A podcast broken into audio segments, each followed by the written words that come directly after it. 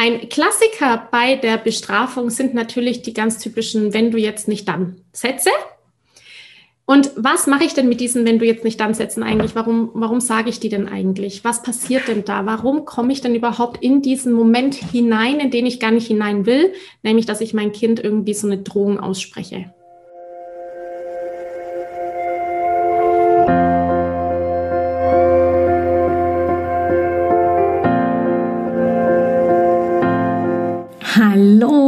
Herzlich willkommen bei Loslassen und gemeinsam wachsen, deinem Podcast rund um bewusste und bedingungslose Elternschaft. Mein Name ist Manuela Festel, ich bin Mama, Mutmacherin und vor allem Mentorin für achtsame Kommunikation und gewaltfreie Konfliktlösung mit Kindern. Und genau darum geht es auch hier in diesem Podcast. Ich zeige dir, wie du deinen Weg in eine bewusste, authentische und bedingungslose Elternschaft findest und Konflikte schließlich mit deinem Kind achtsam, respektvoll und gewaltfrei lösen kannst. Ganz ohne Schimpfen und Bestrafen. Bist du bereit? Na, dann lass uns loslegen. Hallo und herzlich willkommen heute zu einer ganz besonderen Episode dieses Podcasts. Denn heute geht es wirklich um die konkrete Praxis von bedingungsloser Elternschaft. Es geht um das Miteinander ohne Bestrafung. Denn wie du sicherlich weißt, Bestrafung funktioniert. Es funktioniert den Menschen zu verändern, ihm eine Strafe aufzubürden oder sogar auch ein Lob zu geben. Also sprich, die Mittel der Wahl, die Methode der Erziehung zu nutzen, um die Verhaltensveränderung bei meinem Gegenüber zu bewirken. Ein Miteinander ohne Bestrafung ist der Weg in die bewusste und bedingungslose Elternschaft. Denn was ist denn eine Bestrafung eigentlich? Was macht die Bestrafung mit unserem Gegenüber, mit seinem Selbstwertgefühl? Was weiß denn die Wissenschaft über Bestrafung? Was lernen Kinder denn, wenn sie bestraft werden? Und was lernen sie, wenn wir bedingungslos mit ihnen umgehen? Wenn wir die Verhaltensweisen, die sie haben, die wir inakzeptabel finden, als Chance zum Wachstum nutzen, um ihnen etwas beizubringen über unsere Werte, ja, und letztendlich auch die große Frage, warum bestrafen Erwachsene überhaupt? Warum steckt diese Idee von Bestrafung so tief in Eltern drinnen, dass sie das als Mittel der Wahl nutzen? Heute geht es wirklich um die Praxis. Es geht um Gleichwürdigkeit, es geht um Bedingungslosigkeit und es geht natürlich auch um die achtsame Kommunikation und gewaltfreie Konfliktlösung, die letztendlich die Basis ist, um miteinander ohne Bestrafung in Worten und Taten letztendlich umzusetzen. Viel Freude bei dieser Episode. Heute bin ich da, weil euer Feedback so unglaublich viel war zum Thema Bestrafung. Ich habe ganz viele Direktnachrichten bekommen und E-Mails und Anfragen und Diskussionen, ganz viele Fragen zum Thema Bestrafung, auch Beispiele, ob was Bestrafung ist oder was genau die natürliche Konsequenz ist. Das ist echt ein Thema, ja, ich weiß das und ich erlebe das auch tatsächlich Tag ein, Tag aus. Äh, jetzt gerade, gerade natürlich etwas weniger im öffentlichen Raum, weil wir ja alle zu Hause sind und mag aber da mal was dazu sagen. Und wir haben auch Zeit für Fragen. Ich freue mich auch sehr über euer Feedback zu den Situationen, die ihr so habt. Mal gucken, was wir da genau wie nutzen können. Aber ich fange jetzt auch direkt mal an, damit eure Zeit, die ihr habt, äh, effektiv genutzt ist zum Thema Bestrafung. So, wie ist es mit der Bestrafung? Da kann ich euch schon sagen, das ist etwas, was euch wahrscheinlich gar nicht im Sprachgebrauch so arg bewusst ist. Wir haben tatsächlich in uns drinnen meistens unterbewusst, verschiedenste Sprachmuster. Ja? Und diese Sprachmuster, die haben wir schön übernommen von unseren Eltern und von unseren Menschen, die uns in unser Leben hinein begleitet haben und die es auch wirklich gut gemeint haben. Ja, das ist schon mal das Erste. Es geht hier gar nicht darum, im großen Zeigefinger irgendwie zu stehen und zu sagen, die haben hier alles falsch gemacht und äh, richtig und falsch gleich mal zu werten und bewerten, äh, sondern es geht darum, die Erkenntnisse, die wir haben und hatten in den letzten Jahren und Jahrzehnten, einfach zu nutzen und in eine Veränderung hineinzugehen und zu schauen, hm, ist das denn mit der Strafe eigentlich so besonders gut oder ist das eher nicht so der Brüller? Und wenn ihr hier bei mir seid und ihr auf der Suche seid nach einem achtsamen und respekt- und liebevollen Miteinander, das heißt einer Haltung, ja, Respekt zu zeigen, ist eine kommunikative Haltung. Auch dazu werde ich euch die Tage einen sehr schönen Artikel zeigen und vorstellen, denn Respekt ist tatsächlich eine Haltung und die kann ich kommunikativ üben. Und wenn es so ist, dass ihr bei mir seid, dann wollt ihr ja wahrscheinlich auch weg von diesem Thema Bestrafung. Jetzt, was ist denn eigentlich eine Strafe? Warum bestrafen wir eigentlich? Warum bestrafen Eltern eigentlich? Also vielleicht hast du es ja auch schon mal beobachtet.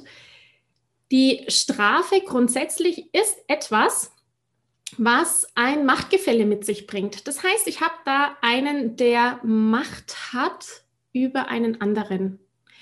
Und in diesem Machtgefälle kann ich mit dieser Methode der Bestrafung arbeiten. Es gibt verschiedene Formen von Bestrafung. Es gibt natürlich die harte körperliche Bestrafung und gemäßigtere körperliche Strafe. Das heißt natürlich einmal tatsächlich die physische Gewalt, die harte physische Gewalt, aber auch das an dem Kind zerren oder beim Zähneputzen, das ist was, was ich ganz viel von euch bekommen habe.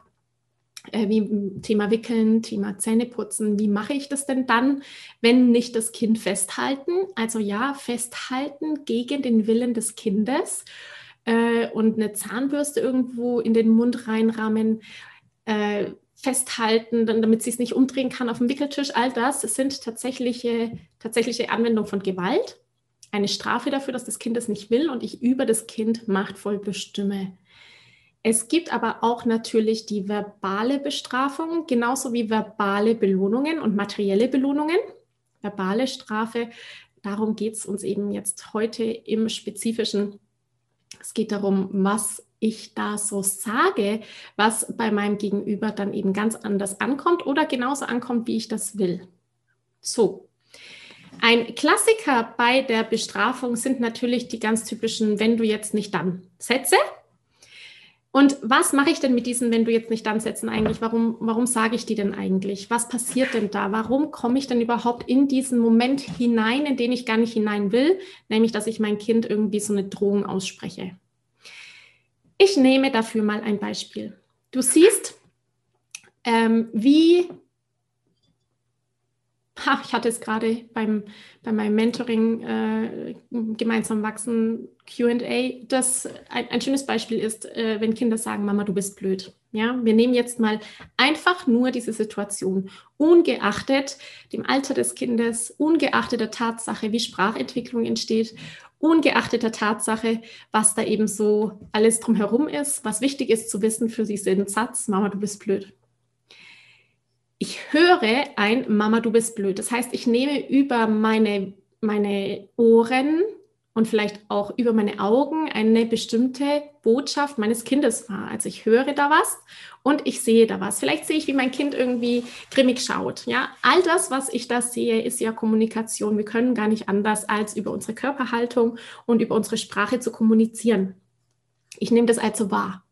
Und in dem Moment, wo ich das wahrnehme, passiert was in meinem Körper, nämlich ich verbinde mit, diesen, mit dieser Wahrnehmung, mit dem, was ich sehe, höre, rieche, fühle, ja, mit meinen Tastsinnen, entstehen Gedanken. Es entstehen immer Gedanken. Ja, du kannst gar nicht anders, als nicht zu denken. Es sind Gedanken da. Und diese Gedanken, die da da sind, sind natürlich auch Erfahrungen oder Schmerzen, die in deinem Unterbewusstsein sind. Da kommst du jetzt so aktiv gar nicht ran. Aber diese Gedanken, die du hast, wie zum Beispiel, oh, so ein freches Kind oder boah, jetzt provoziert mich das Kind schon wieder oder ähm, was fällt diesem Kind ein, mich blöde Mama zu nennen? Ich opfere mich den ganzen Tag auf und mache tausend Sachen und dann das, ja. Ähm, das macht was mit mir, denn wenn ich diese Gedanken habe, die da erstmal kritisch bewertend, verurteilend sind, dann entstehen bei mir, ob ich das will oder nicht, Gefühle. Ja, ich bin wütend. Mit meinen Gedanken entsteht also die Wut. Wenn ich wütend bin und in meinem Körper, und das kann ich nicht bremsen, entstehen Hormone, es entsteht ein ganzer Kreislauf. Mit, meiner Wut, mit meinem Gefühl, mit meiner Wut entsteht eine Handlung. Das heißt, am Ende des Tages habe ich etwas gehört, gesehen oder gefühlt oder gespürt. Ich habe in meinem Körper Gedanken erzeugt auf dieses Ding, was ich da sehe, höre oder spüre. Und es macht bei mir Gefühle und aus diesen Gefühlen werden Handlungen. Das heißt, im Prinzip können wir sagen, aus Gedanken werden Handlungen. Ich hoffe, ihr geht da jetzt schon alle noch mit. Jetzt ist es so, dass die Gedanken, die ich habe am Ende des Tages ausschlaggebend sind. Das heißt, denke ich das wirklich, dass mein Kind mich provoziert? Ist mein Kind gerade wirklich böse zu mir? Ja, das ist die Haltung, um die es dann am Ende des Tages geht. Es geht um euch selber, um den Menschen da, der da Gedanken hat. Ja, der kann seine Gedanken auch ändern. Aber ich greife gerade vor, wir gehen erst wieder einen Schritt zurück. Das heißt, ihr habt da Gedanken und die Idee beim Bestrafen, die ist jetzt, dass ich sage, hm, hm, mein Kind hat da jetzt was getan, hat da ein Verhalten gezeigt, das mir überhaupt nicht gefällt. Das ist ein absolut unpassendes Verhalten. Das darf so nicht sein, so in meiner Welt, so wie ich das empfinde, so wie ich das denke, und zwar als derjenige, der diese Wahrnehmung gerade hat. Okay? Und jetzt, pass auf, jetzt verpasse ich dem Kind eine Lektion. Ja, die Bestrafung hat den Sinn und Zweck, dem Kind eine Lektion zu verpassen. Das Kind muss das jetzt mal lernen. Ja, das ist der Glaubenssatz, der dahinter steht. Das heißt, ich habe die Idee, dass ich meinem Kind absichtlich, und das ist wichtig, ja, ich füge meinem Kind absichtlich einen Schmerz zu, damit es das jetzt mal lernt. Das geht ja so nicht. Ich will also eine Lektion verpassen. Das heißt, im Prinzip habe ich da mein Gegenüber und ich will mein Gegenüber, mein Kind, das zu 100 Prozent von mir abhängig ist, das zu 100.000 Prozent mich liebt und zwar bedingungslos. Dieses Kind will ich jetzt absichtlich unglücklich machen und für sein unpassendes, für mich gerade in dem Moment nicht annehmbares Verhalten bestrafen. Für das Kind heißt es, dass es gezwungen ist, in dem Moment diesen Schmerz auszuhalten, ja, das über sich ergehen zu lassen. Idealerweise, und das machen die meisten Kinder, die reagieren dann natürlich mit Abwehr, ja, dann packen manche Eltern noch eins drauf und sagen, jetzt ist es auch noch trotzig oder jetzt erst recht, ja, dann kommt noch eine zweite, eine zweite Schuss hinterher. Das passiert alles, weil ich eben Gedanken habe, die auf meine Wahrnehmung gefolgt sind.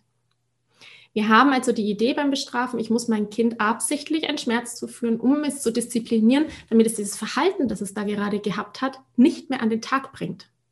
Ich denke, dass die meisten, äh, die jetzt hier mit zugucken und das live auch im Nachgang anschauen, nachvollziehen können. Ja, das ist also der Grundgedanke von der Bestrafung. Diese, diese Idee ist völlig abstrus.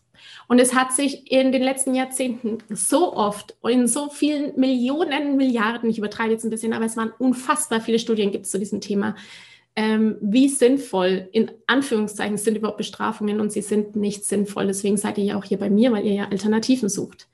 So, das heißt, was ist denn das Ergebnis? Das wahre, echte Ergebnis davon, wenn ich mein Kind bestrafe, das, ein, das echte Ergebnis ist, ich habe meinem Kind absichtlich Schmerz zugefügt. Das heißt, ich habe komplett mit dem Vertrauen zwischen mir und meinem Kind gespielt. Ich habe meine Beziehung zu dem Kind wirklich bis an den Rand geführt des Zumutbaren. Ja?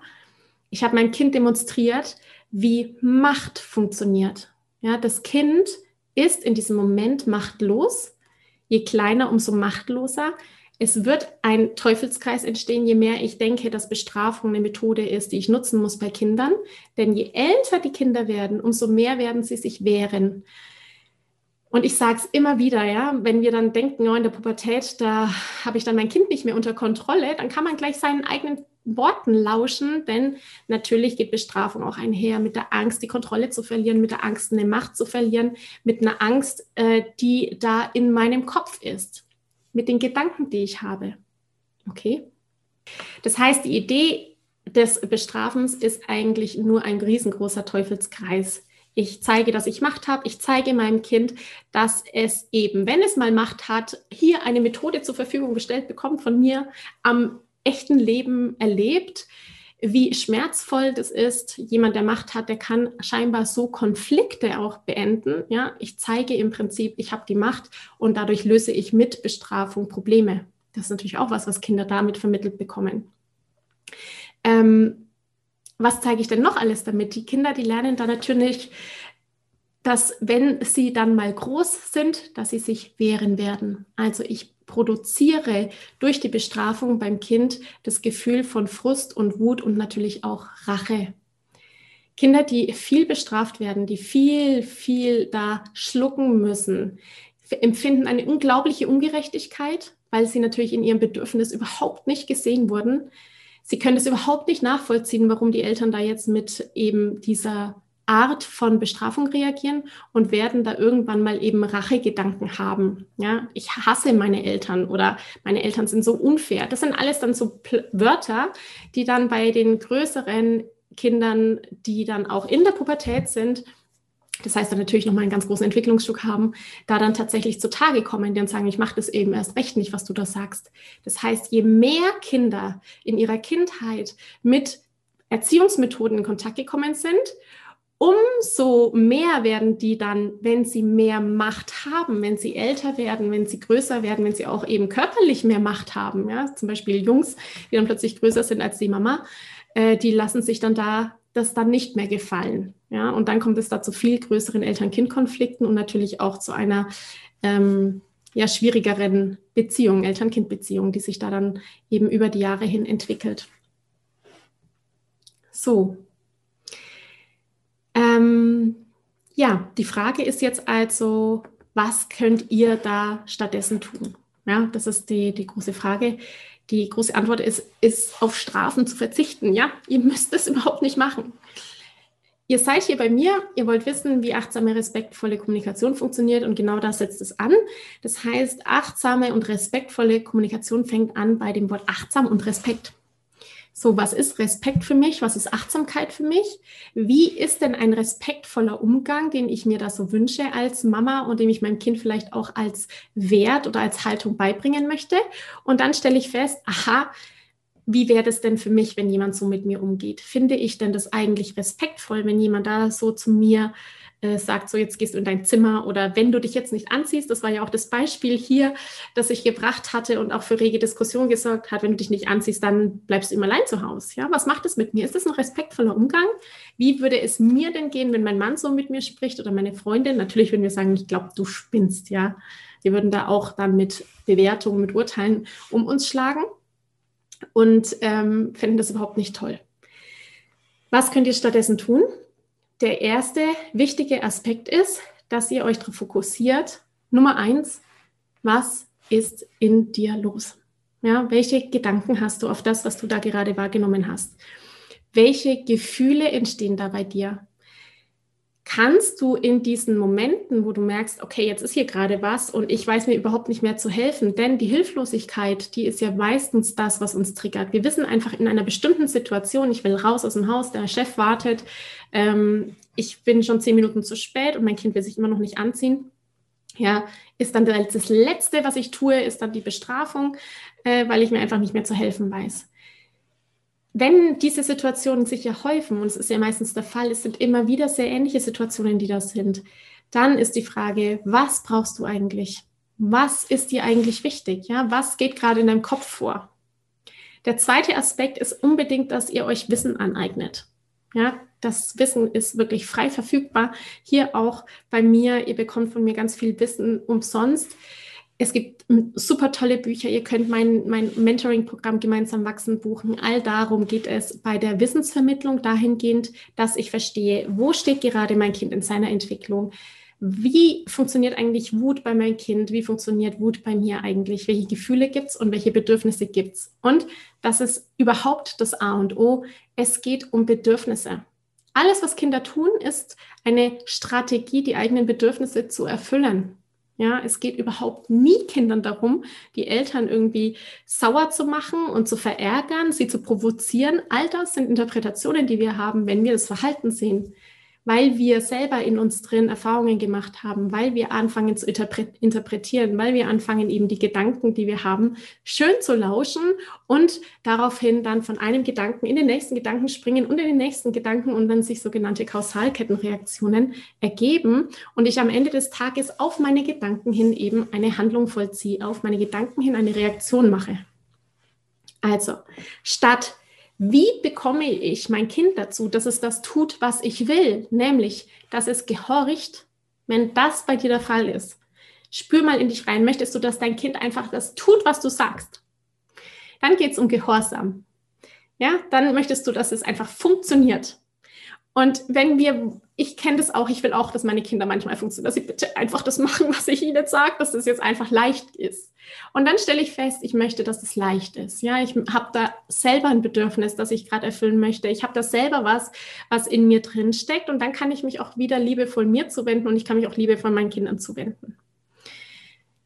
Ähm, statt eben, wie bekomme ich mein Kind dazu, dass es das tut, was ich will, geht es eben empathisch darum, welches Bedürfnis hat mein Kind gerade und wie kann ich meinem Kind helfen, das zu erkennen.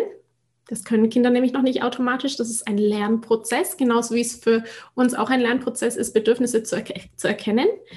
Und natürlich, wie kann ich Ihnen eine angemessenere Strategie zeigen, um das Bedürfnis zu erfüllen? Dazu muss ich aber erstmal wissen, welches Bedürfnis dahinter steckt.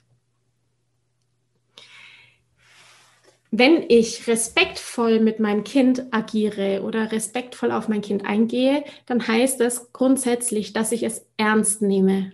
Ja, egal wie mein Kind reagiert, ob das jetzt, ich nehme mal die Beispiele, die von euch kamen der Geschwisterkonflikt ist. Ja, das eine Kind äh, schlägt das andere, habe ich hier in meinen Notizen stehen. Ja, der, der Zweijährige schlägt das Baby.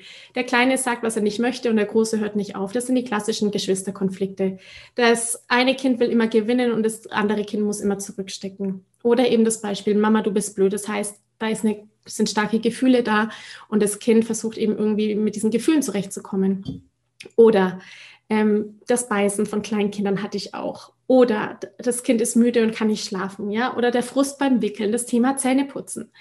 All die Reaktionen, die ihr habt, die ihr seht, die ihr fühlt, die ihr spürt und hört bei euren Kindern und die was mit euch machen, ja, wo was bei euch passiert, sind immer Einladungen, um mal zu gucken, was da in euch drin los ist und gleichzeitig sich auf das Kind neu einzulassen, indem ihr versteht, dass es hier um die Erfüllung von Bedürfnissen geht. Dass das Kind versucht, mit einer Strategie, die es hat, denn es hat noch nicht viele Strategien, versucht, sein Bedürfnis zu erfüllen. Was kann es also sein? Ja, jetzt habt ihr dann eine Situation sicherlich im Kopf bei eurem eigenen Kind, ähm, wo ihr sagt, boah, da hätte ich jetzt echt gerne eine andere Lösung. Ja, genau. Welche Situation ist das? Ist das etwas, was öfters vorkommt? Wie in dieser Situation reagiert ihr denn normalerweise? Und jetzt ist die Frage, was braucht ihr in dieser Situation eigentlich und was braucht eigentlich das Kind? Was braucht euer Kind? Welches Bedürfnis geht es denn? Wenn ich das dann weiß, dann kann ich natürlich erstens nehme ich mein Kind ernst, das heißt, ich zeige meinem Kind Respekt für das, was es gerade hat, für das, was gerade ist. Und zweitens, wenn ich das weiß, das ist Übungssache, ihr Lieben. Das ist einfach nur Übungssache. Es ist absolutes Üben. Jeden Tag, jeden Eltern-Kind-Konflikt, den ihr habt, immer wieder üben und spüren, worum geht es eigentlich, was brauche ich eigentlich, welche Gedanken habe ich. Fangt einfach nur bei euren Gedanken an, denn das ist auch tatsächlich das Erste. Die Gedanken machen unsere Worte und die Worte machen Handlungen. Ja, ihr fangt immer bei euren Gedanken an. Welche Gedanken habe ich in dieser Situation?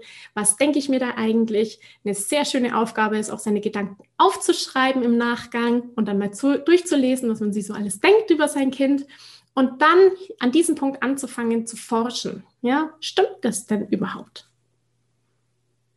Ist das denn überhaupt so, was ich da denke? Ist das denn real?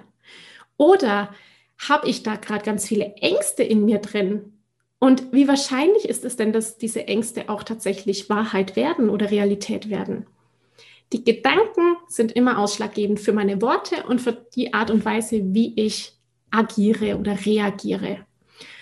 Und das ist die große Übung. Wenn ihr auf die Gedanken kommt, die ihr habt, dann könnt ihr nämlich auch euch wieder zuwenden, nämlich dem, was eigentlich ist in euch drinnen, eure Glaubenssätze möglicherweise, eure Ideen, die ihr habt, der Druck, der da ist, das Bedürfnis, das hinter all dem Ganzen liegt und könnt euch dann auch eurem Kind zuwenden und gucken, aha, okay, und mein Kind, dem ich immer Positives unterstelle, das Kind kommt als guter Mensch auf die Welt. Es hat niemals Interesse daran, die Eltern zu verärgern und den Menschen, von dem es am meisten abhängig ist, irgendwie in die Flucht zu schlagen. Ja, das Kind liebt euch bedingungslos. Das heißt, was hat gerade mein Kind? Und wenn ich das alles weiß, dann kann ich auch in die achtsame Kommunikation gehen. Das heißt, in dem Moment, wo ich über Gefühle Bescheid weiß, in dem Moment, wo ich meine Gedanken kenne und in dem Moment, wo ich weiß, welche Bedürfnisse da sind, dann kann ich kommunizieren. Dann kann ich nämlich sagen, was ich brauche. Dann kann ich sagen, wie es mir geht. Dann kann ich auch aktiv zuhören. Ja, das heißt, meinem Kind lauschen, meinem Kind so Fragen stellen, dass ich herausfinde, was es eigentlich braucht und dann natürlich mit meinem Kind zusammen Problemlösungsstrategien entwickeln. Gucken, was passt für dich und was passt für mich. Ja, können wir zusammen nach Lösungen brainstormen. Mit Großen geht das natürlich schon viel besser als mit den Kleinen.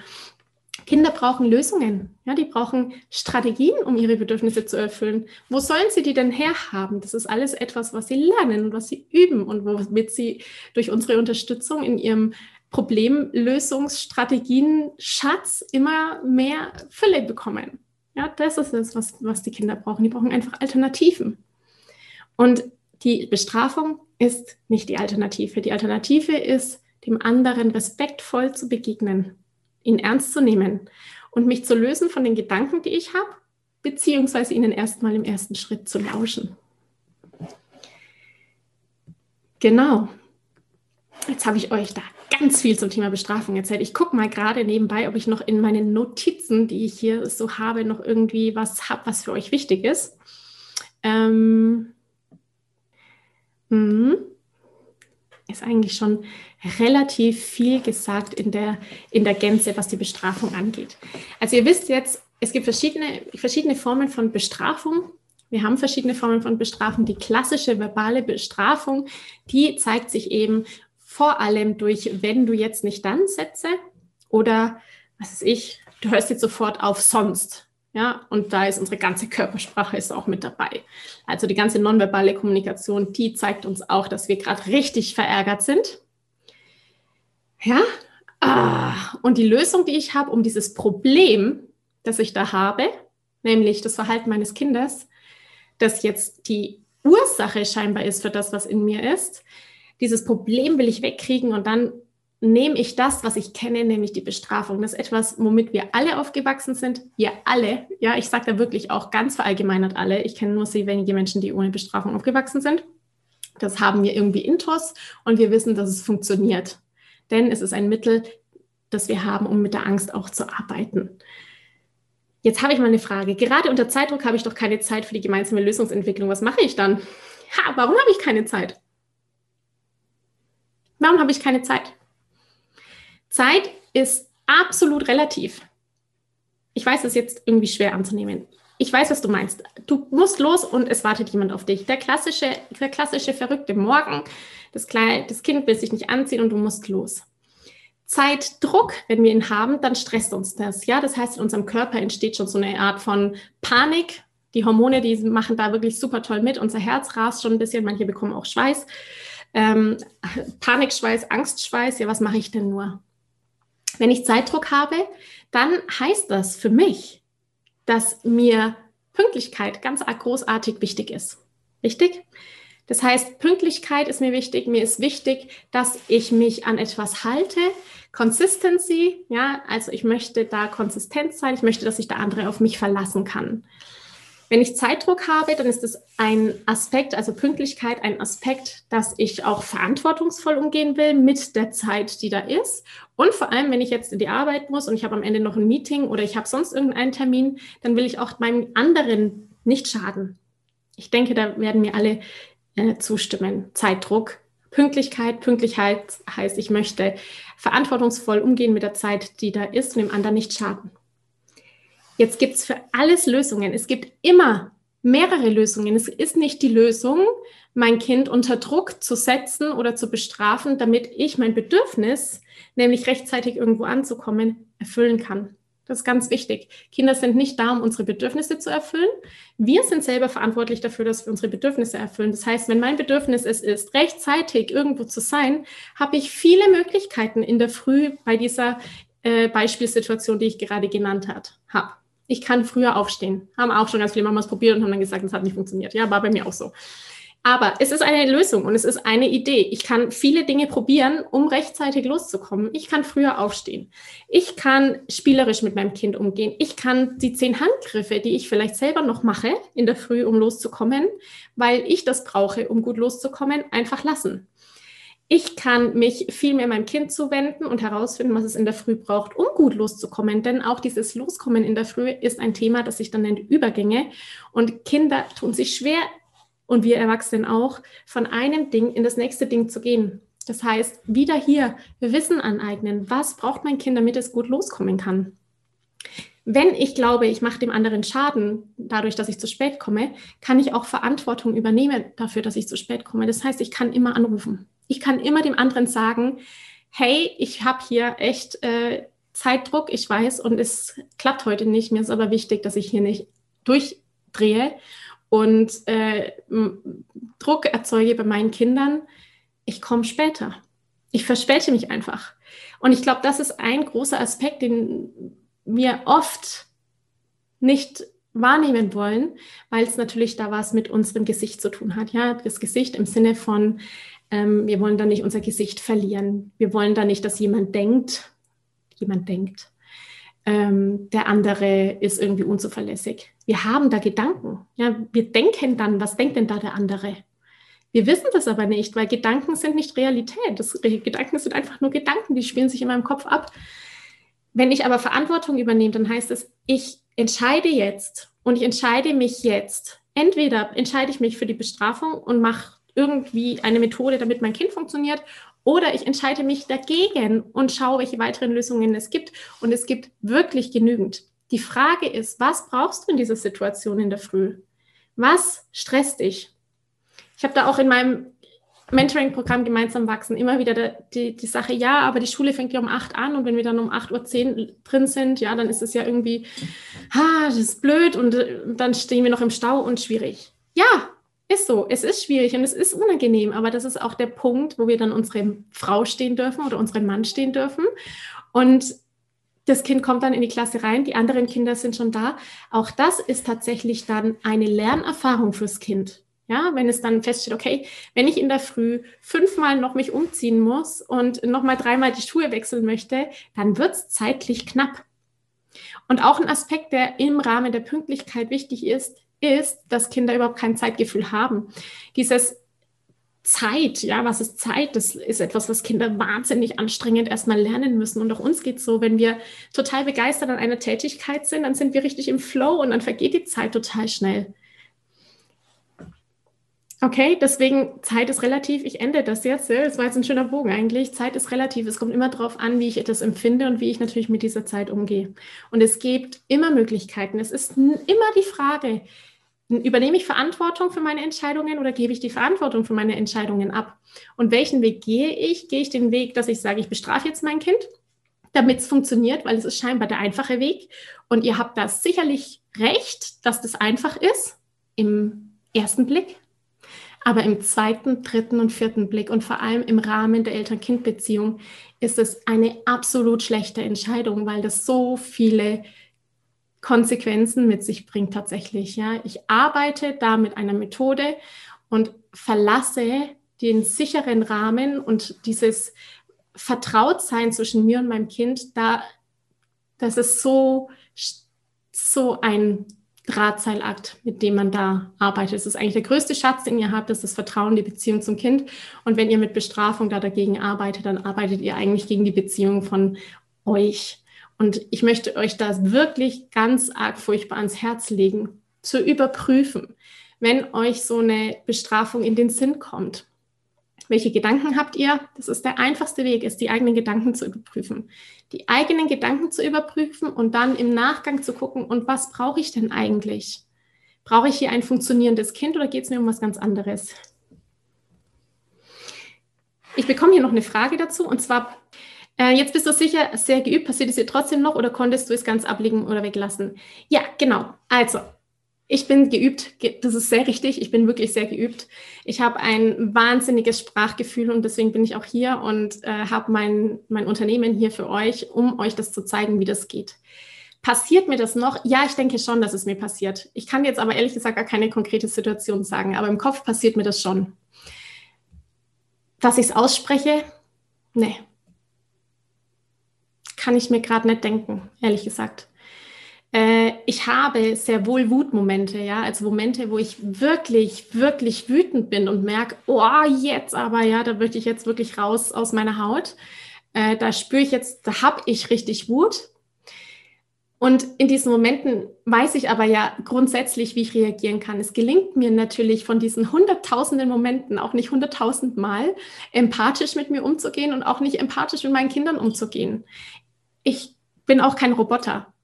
Aber ich habe natürlich ein ganz anderes Gefühl dafür. Ich höre das ganz anders. Mein Mann inzwischen natürlich auch, der lacht schon immer, wenn er dann äh, so Bestrafungen auf der Lippe hat und wir machen manchmal auch ein Spiel draus, so aus Quatsch. Meine Kinder hören Bestrafungen. Also meine Kinder, die sind jetzt bald sechs und vier. Äh, die Große sagt zur Kleinen, hey, du drohst mir. Also die haben das einfach mit als, äh, als kommunikatives Medium, ich kann es gar nicht sagen, also sie haben es einfach mitgelernt, wie das geht, mit Sprache zu arbeiten oder Sprache als solche zu erkennen. Und das ist natürlich total großartig. Welche Auswirkungen das jetzt dann hat, wenn meine Tochter in die Schule kommt, das weiß ich noch nicht. wenn sie dann da mögliche Bestrafungen erfährt, für irgendwie äh, ungehorsam zu sein in der Schule. Mm, das wird dann natürlich noch ganz interessant, möglicherweise. Aber ja, ich mag euch sagen, es ist ein großes Üben. Es ist wirklich ein Üben. Ihr könnt da sofort damit anfangen. Das ist einfach dieses, habt Vertrauen in eure Kompetenzen, die ihr habt. Versucht hinzuhören, versucht in euch reinzuhören. Wir haben manchmal ähm, so das Gefühl für uns selber verloren oder das Gefühl dafür, wie wir eigentlich äh, miteinander sein wollen, weil wir so unter Druck sind. Gerade jetzt, diese Situation ist nach wie vor eine Ausnahmesituation. Ich möchte alle daran erinnern, dass hier nichts normal ist. Aktuell ist es immer noch eine große Ausnahmesituation. Und die, in diesen schwierigen, stressigen Momenten es zu schaffen, in sich reinzufühlen, ist ein wirklich richtiger Weg.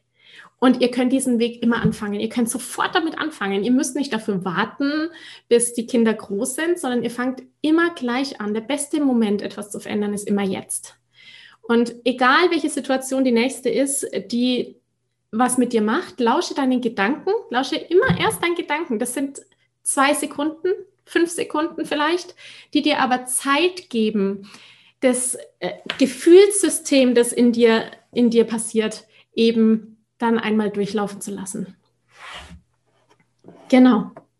Ich schaue jetzt noch mal in meinen Notizen nach, ob ich noch ein Beispiel habe, das ich für euch hier nehmen kann. Wir haben ja noch ein, theoretisch ein kleines bisschen Zeit. Äh, Geschwisterkonflikte. Ich bekam ein paar Mal das Thema Geschwisterkonflikte. Geschwisterkonflikte, das mag ich jetzt noch ansprechen. Das ist im Übrigen ein ganzes Modul in meinem Mentoring-Programm Gemeinsam wachsen. Falls euch das interessiert, kommt gerne auf die Warteliste. Da gibt es in den nächsten Tagen mal eine Information, eine E-Mail an alle, die auf der Warteliste sind. Es ist immer von Vorteil, auf Wartelisten zu sein. Äh, Geschwisterkonflikte ist insofern tricky. Ja, es ist wirklich tricky, weil ihr da zwei Menschen habt, die ihr parallel in ihrem Konflikt begleiten dürft. Ja, das heißt, ihr seht da eure beiden Kinder, die sich die Haare raufen und fragt euch, er und jetzt. Der erste Gedanke, den wir immer haben, Gedanke, ja, ich, ich sehe was, ich sehe, wie die streiten, ich mache in meinem Kopf, ich habe Gedanken, ah, der Große schon wieder, jetzt habe ich es ihm schon fünfmal gesagt. Meistens so. Wir schieben ganz viel äh, Verantwortung und Schuld könnt ihr auch gleich ad acta legen, Schuld. Aber in den Gedanken haben wir ganz viel Schuld, die wir da dann erstmal dem großen Kind zusprechen. Dem Aggressor, ja, wir sehen dann eigentlich den Aggressor und wollen dann den Aggressor bestrafen für seine Aggressivität.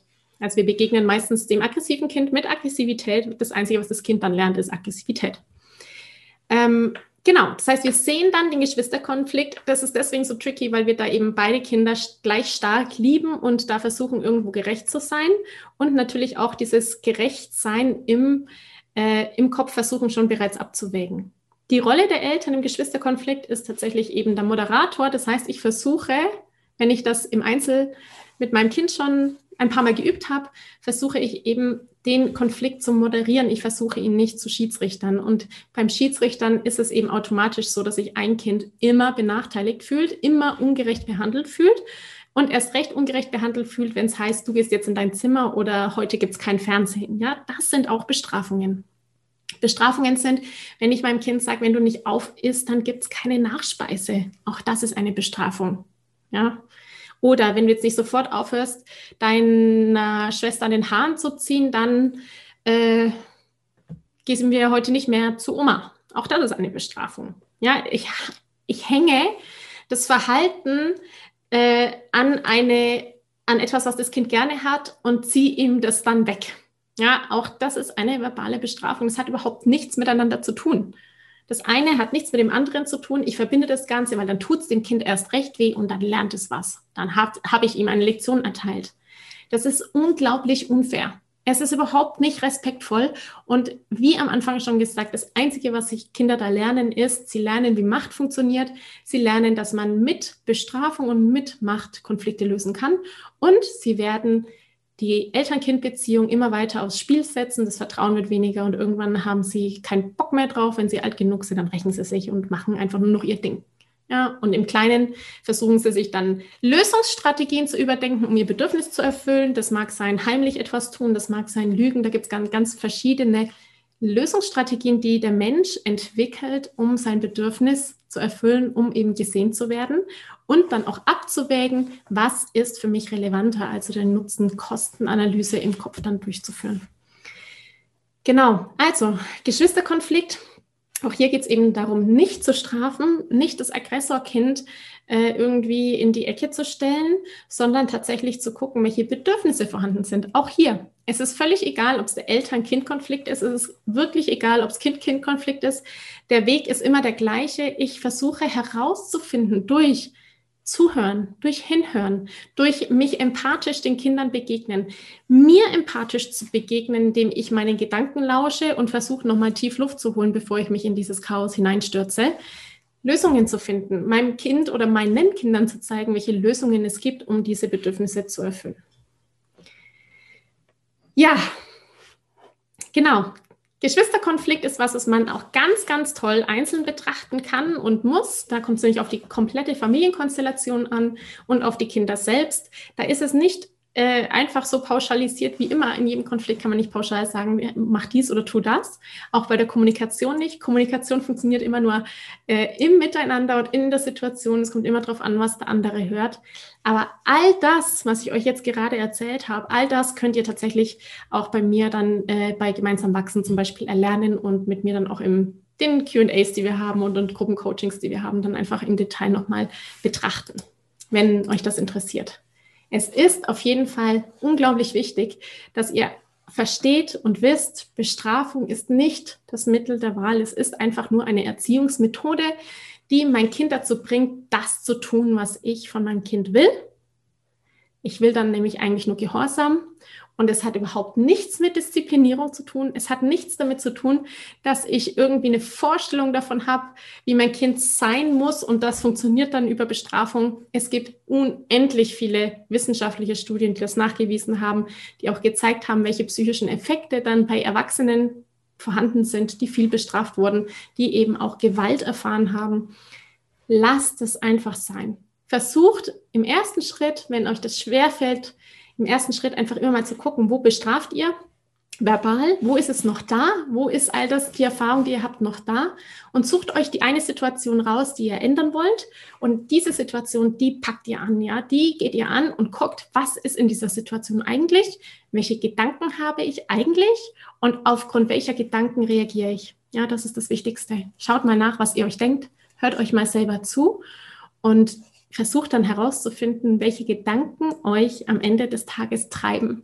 Oder vielleicht sogar, und da ist die Sprache so wunderschön bunt, zur Weißglut treiben oder gar irgendwie Sicherungen durchdrehen lassen, ja, bei uns, dass wir selber nicht mehr klar denken können. Wenn ihr das herausgefunden habt, dann könnt ihr die Situation sofort verändern und fangt gleich heute an. Es ist nie, nie zu spät, egal wie alt das Kind ist. Ihr könnt sofort damit anfangen. Genau. Kommt auch gerne zur Gruppe mit dazu, raus aus dem Alltag rein, die Familie. Da hatten wir auch schon ein bisschen Diskussion da dazu. Ich freue mich, dass ihr da wart und zugehört habt und zugeschaut habt. Macht's gut. Tschüss. Ich danke dir von ganzem Herzen, dass du dir heute Zeit genommen hast, diese Podcast-Folge anzuhören. Wenn du noch mehr Impulse, Ideen oder Inspirationen auf deinem ganz persönlichen Weg zur bewussten und bedingungslosen Elternschaft suchst, dann abonniere unbedingt meine Newsletter oder du folgst mir auf Instagram, Facebook oder Telegram. Wenn auch du mal eine Frage stellen möchtest, dann komm am besten auf meine Warteliste von Gemeinsam wachsen, meinem zwölfwöchigen Mentoring-Programm von der Wut zu Respekt und liebevollen Eltern-Kind-Kommunikation. Das findest du unter sprachzeichen.de schrägstrich gemeinsam-wachsen-warteliste. Wenn dir die Folge gefallen hat, freue ich mich natürlich riesig über einen Kommentar und natürlich, wenn du die Folge bei deinen Freunden und Freundinnen teilst und meinen Podcast abonnierst. Jetzt wünsche ich dir aber alles Gute. Wir hören uns sicherlich bald. Viele liebe Grüße. Ciao, ciao.